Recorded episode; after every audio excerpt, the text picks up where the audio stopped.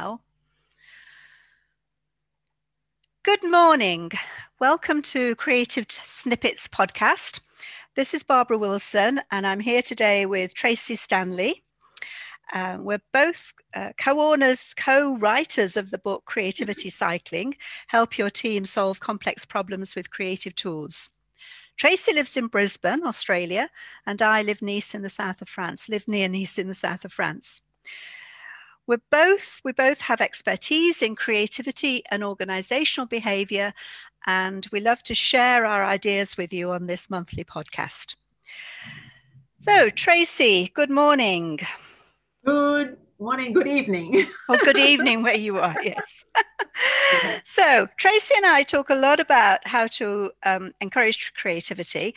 And um, today we're going to talk about helping your team to play with ideas.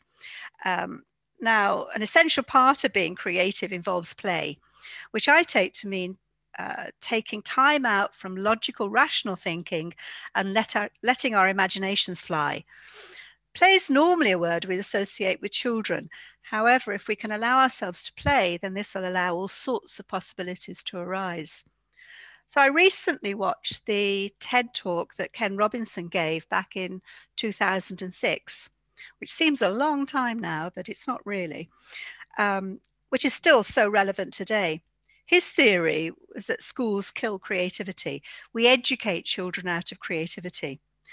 And in order to become more creative, particularly in the workplace, we need to reharness this capacity for play. So, today we'll be chatting about different ways you can help your team to play with ideas and things you need to consider in order to do this successfully. So, Tracy, you've written recently written a blog on play. What does play mean to you? What does play mean to me? It's interesting. Play, you know, we tend to associate it with children. It's it's an activity that's considered for enjoyment and recreation rather than for any serious or practical purpose.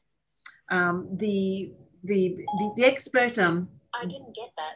Oh shit! Could you try again? Sorry. Give me everybody. My phone is. It started doing this. It started listening into me and talking. Sorry.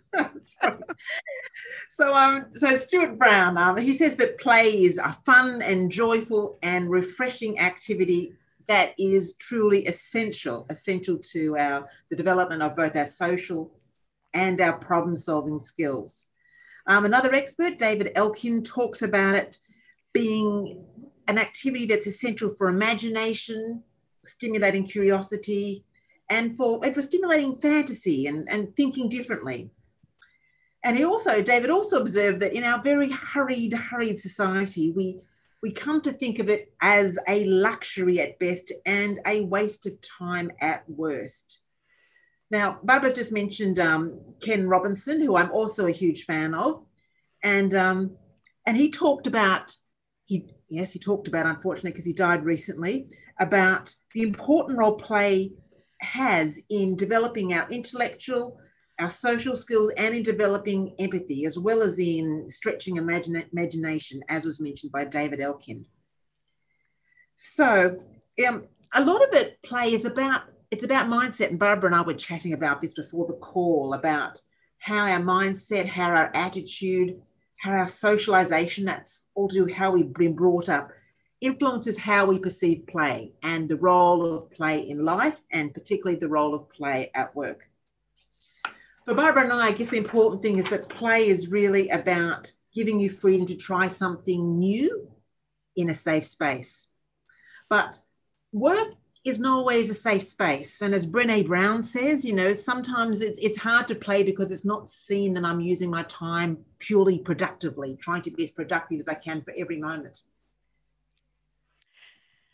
Yes, I think I think that that's interesting. Actually, I just I was just listening to a, a Brené Brown uh, podcast last week in which she also talks about play, um, and she quoted Stuart Brown's, and I, I'm going to paraphrase here, but she said that play is activity without a purpose, which is really linking into what you've just said.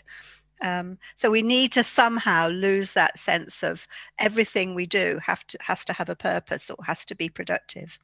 Um, I think one of the things we, we were talking about, Tracy, is that um, it, it's not just about um, time as well that we we often think we can't play because we have to get everything done and we don't have the time. And as you say it is an attitude.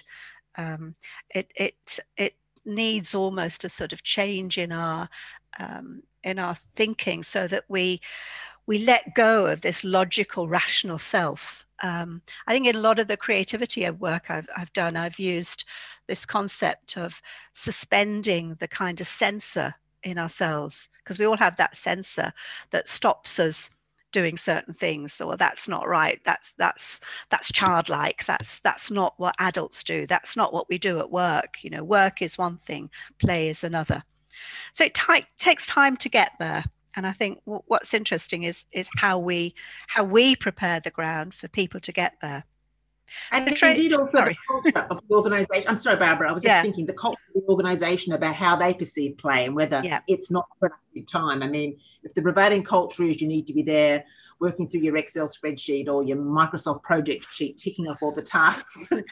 yeah. You know, it, it, can be hard. Sorry. Yeah, absolutely. And, and we were just noting that, you know, there are some companies, I don't know how much Google is still um, giving space to to play but there are there are companies around who do encourage play um, and create spaces within their organizations to to allow people to to play um, not perhaps all the time um, there was yeah. a, a, period in which there was a sort of you know um, a, a, concept of allowing um, a certain percentage of people's time to, to free thinking, to creating new ideas, to creating new products. And for that kind of approach, you do need to encourage play. So, Tracy, mm-hmm. what are the different ways you would um, use to encourage play?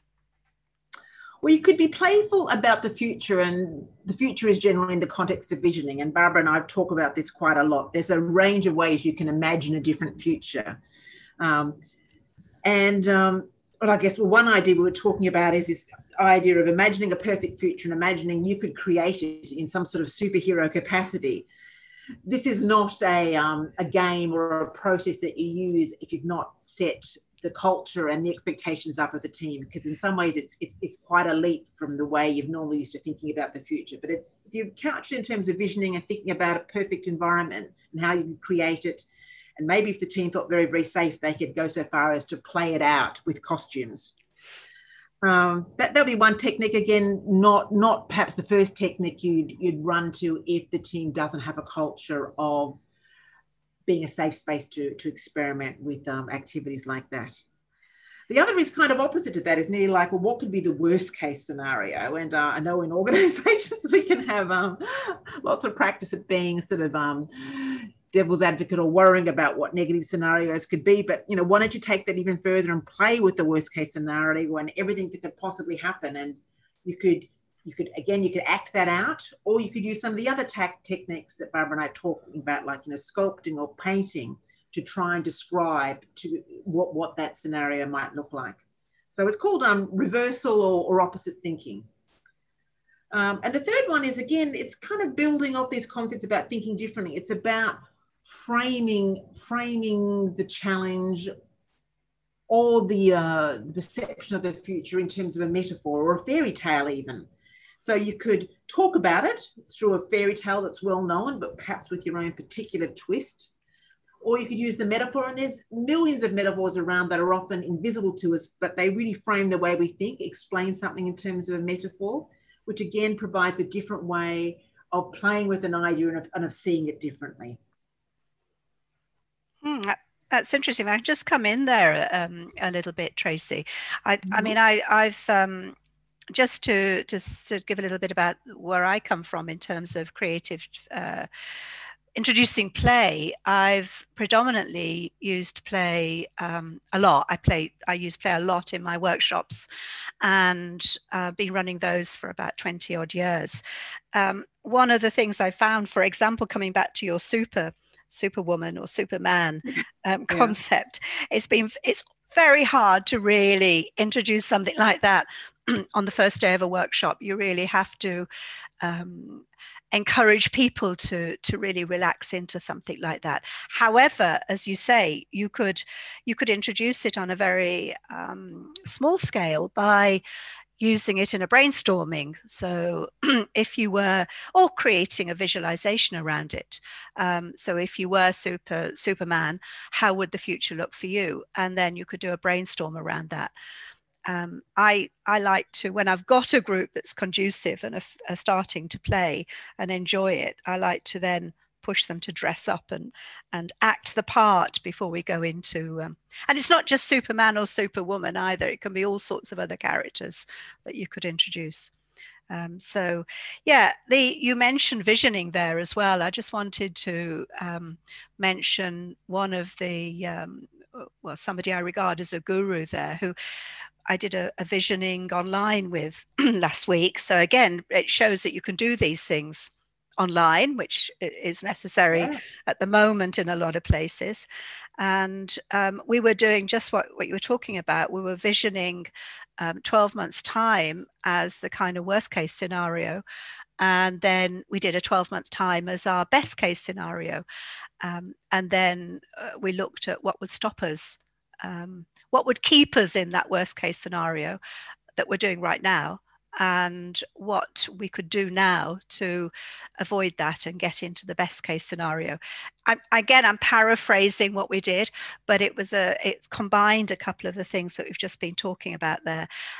An activity that took probably 20, 25 minutes with another 20 minutes to in very small groups groups of three to um, just reflect on so it, it, it's i think i'm was sharing that as a way of saying it is possible to introduce these in um, a small, almost low key way uh, in a maybe a meeting or something like that. Um, and certainly over Zoom, uh, if if you were able to do that.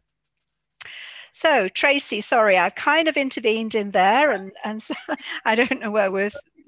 Which I wanted to pick. Um, it's. I mean, I'm. I found that story very, very interesting. Um, one the the activity about imagining the best and the worst scenario in 12 months time mm. but two, the fact it was done over zoom because i find myself i it's harder over zoom it's harder when you can't see everybody and you're picking up all their non-verbals and i think when we're talking that was quite i mean i guess that was the first time you guys had all been together but the people who were on the call had a natural inclination or interest and were prepared to, to play with play with ideas?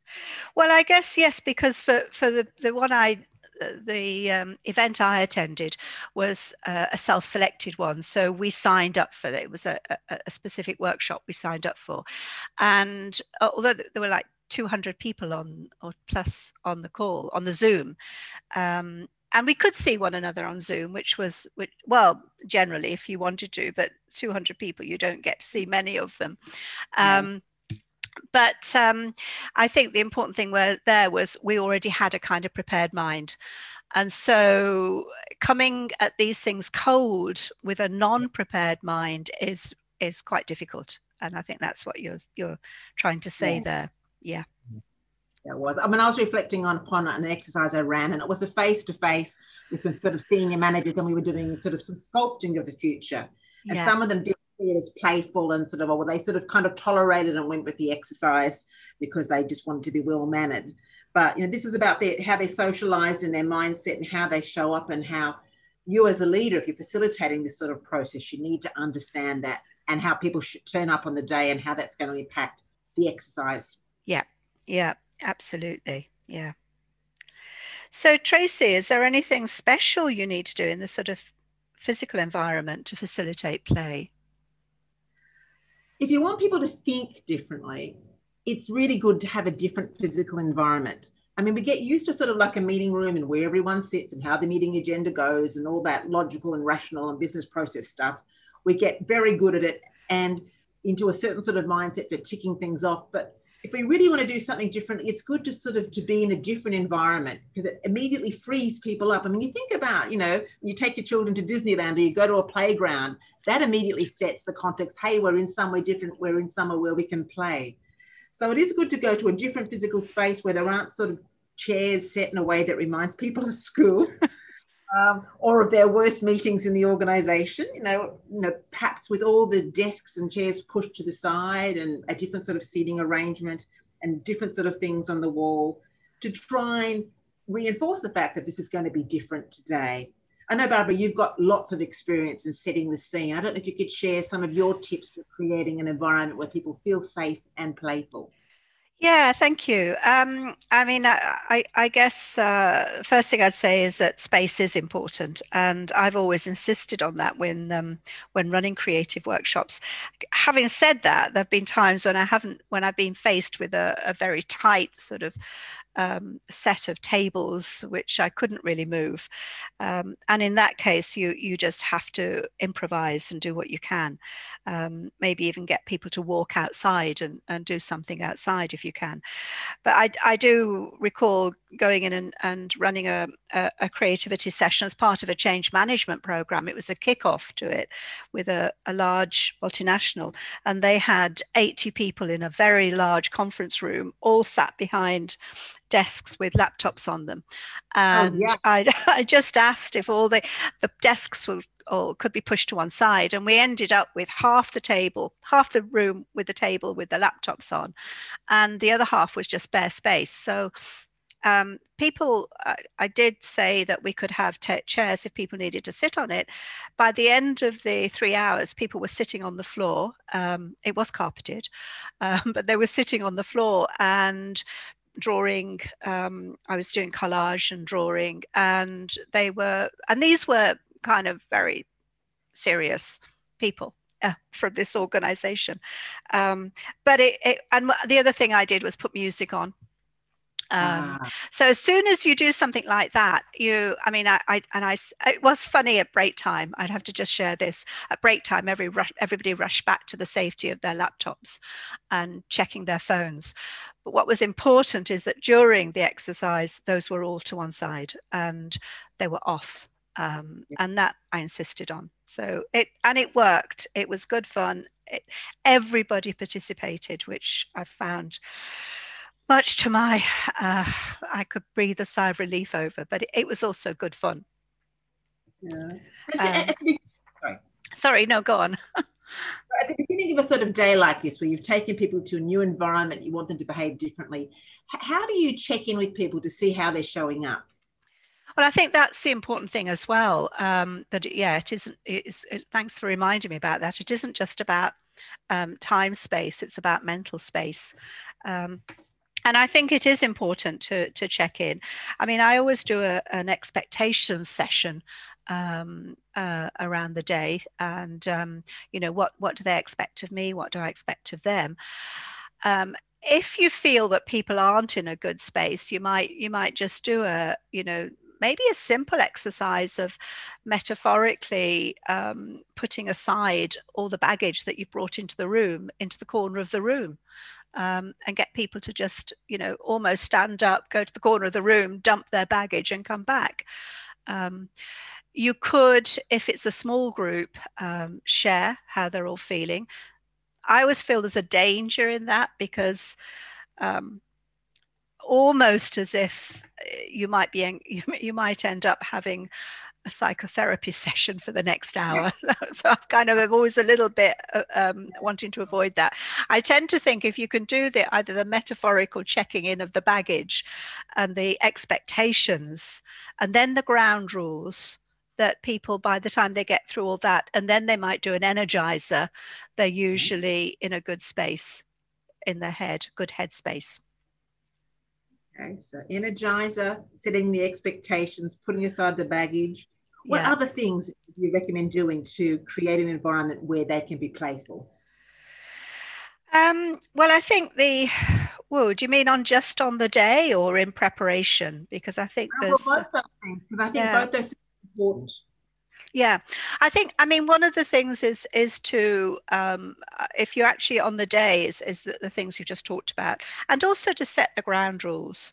Um, that that's really important. So that you're saying you're actually giving them permission to play. That's the other thing that's really important that people need permission particularly in the workplace. They need to say it's okay you know, we'll put music on. You don't normally have music. It's okay to, if you feel like jigging around a little bit or standing up, moving around, um, go and get a coffee if you feel the need or some water. Um, don't feel you've got to sit stuck in a chair all morning, for example. So you might change things a little bit like that in terms of your setting the expectations and the ground rules. Generally, though, I think also there are um, I, I kind of I wrote a blog post about this back in 2011 and proposed some kind of baby steps that leaders could take to start to change the, the climate in their organizations to encourage play. And I, I, if I can just sort of share these with you. Um, so I think the first one was really just to start to encourage people to be more flexible um, try and break out of, of rigid processes. And, and uh, I know that's quite hard given the way a lot of organizations work, as you mentioned earlier, and the way people are measured for their work. But if we can allow more flexibility, just looking at all your processes um, to look at, you know, where can we allow more flexibility? You know, one of the things that I always talk about when I'm coaching leaders is things like delegation. Um, it should be a given to be able to delegate and allow people to to be more flexible in their work role. And yet so many people want to have tight control. Um, so allow people to take risks and use mistakes as learning opportunities. And i think that's a really important one. And when you do that you need to have almost like a team reflection um, of you know well what have we learned this week what have we learned from the mistakes we've made so you make it a positive rather than a, um, a negative issue. Create spaces in your organization where people can be looser and which encourage creative thinking. So I mentioned Google and, and um, other companies like IDEO, which do a lot of creative work. And they have creative spaces where you can kind of break out, go and have a coffee, sit on a sofa or a comfortable chair, maybe a few um, little you know playthings around um, balls and things to play around with and encourage people to to you know to be a little bit more playful and and and chat and share um, encourage people to share and have fun which is i think is what what what we're saying generally then um, also i think you can do that in in meetings when you start meetings think of a, a, creative way in which you can you know get people to introduce themselves just a little thing like that you know, and rather than start by saying, well, I'm Barbara and my role is, get another, get, find another way to encourage people to introduce themselves. I mean, I think we've talked about this on a on another podcast, Tracy, where we've talked about how you could um, get people to share something more about themselves or do this, you know, um, I'm going to tell you three things about myself, and one of them's a lie. You need to find out which one it is. You could just do a simple exercise at the beginning of meetings to, to loosen up a bit. I think the um, that probably covers it. I mean, I think rewarding, look at how you reward people, reward people for coming up with ideas, even if they don't work. And it doesn't have to be a financial reward and generally develop a climate around tolerance and openness. I mean that that that's crucial. Hmm. So Tracy, what are the top takeaways then from today's conversation and how can you help your team to play on how you can help your team to play? There's quite a few. So look, without doubt, playing is fun, but if you, if you need to justify it, playing definitely helps to reveal new insights and new perspectives. So there's lots of value in play. In fact, there's Stuart Brown talks about there being a sort of a magic in play, even though it might be seen as frivolous. It really, this non-productive act, activity really does stimulate creativity and by default can encourage productivity. Uh, I thought that was an interesting way of um, talking about its value.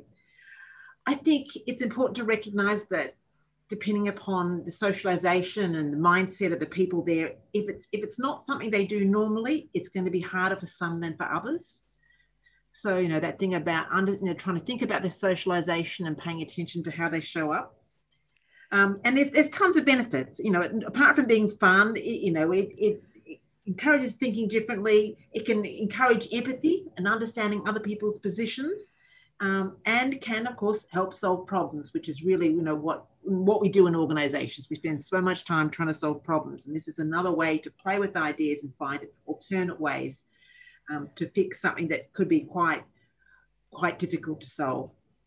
Um, and i think you know, I know you've got to be a bit careful if your team isn't in the habit of doing it, but do it step by step, bit by bit. You know, you might be able to start introducing a bit of play into team meetings, which you know, which may normally follow a kind of rational and analytical process. So introduce it, and, and so it becomes part of the way we do things. So that when you want to do something really quite bold and ambitious, the team is well positioned to embrace that activity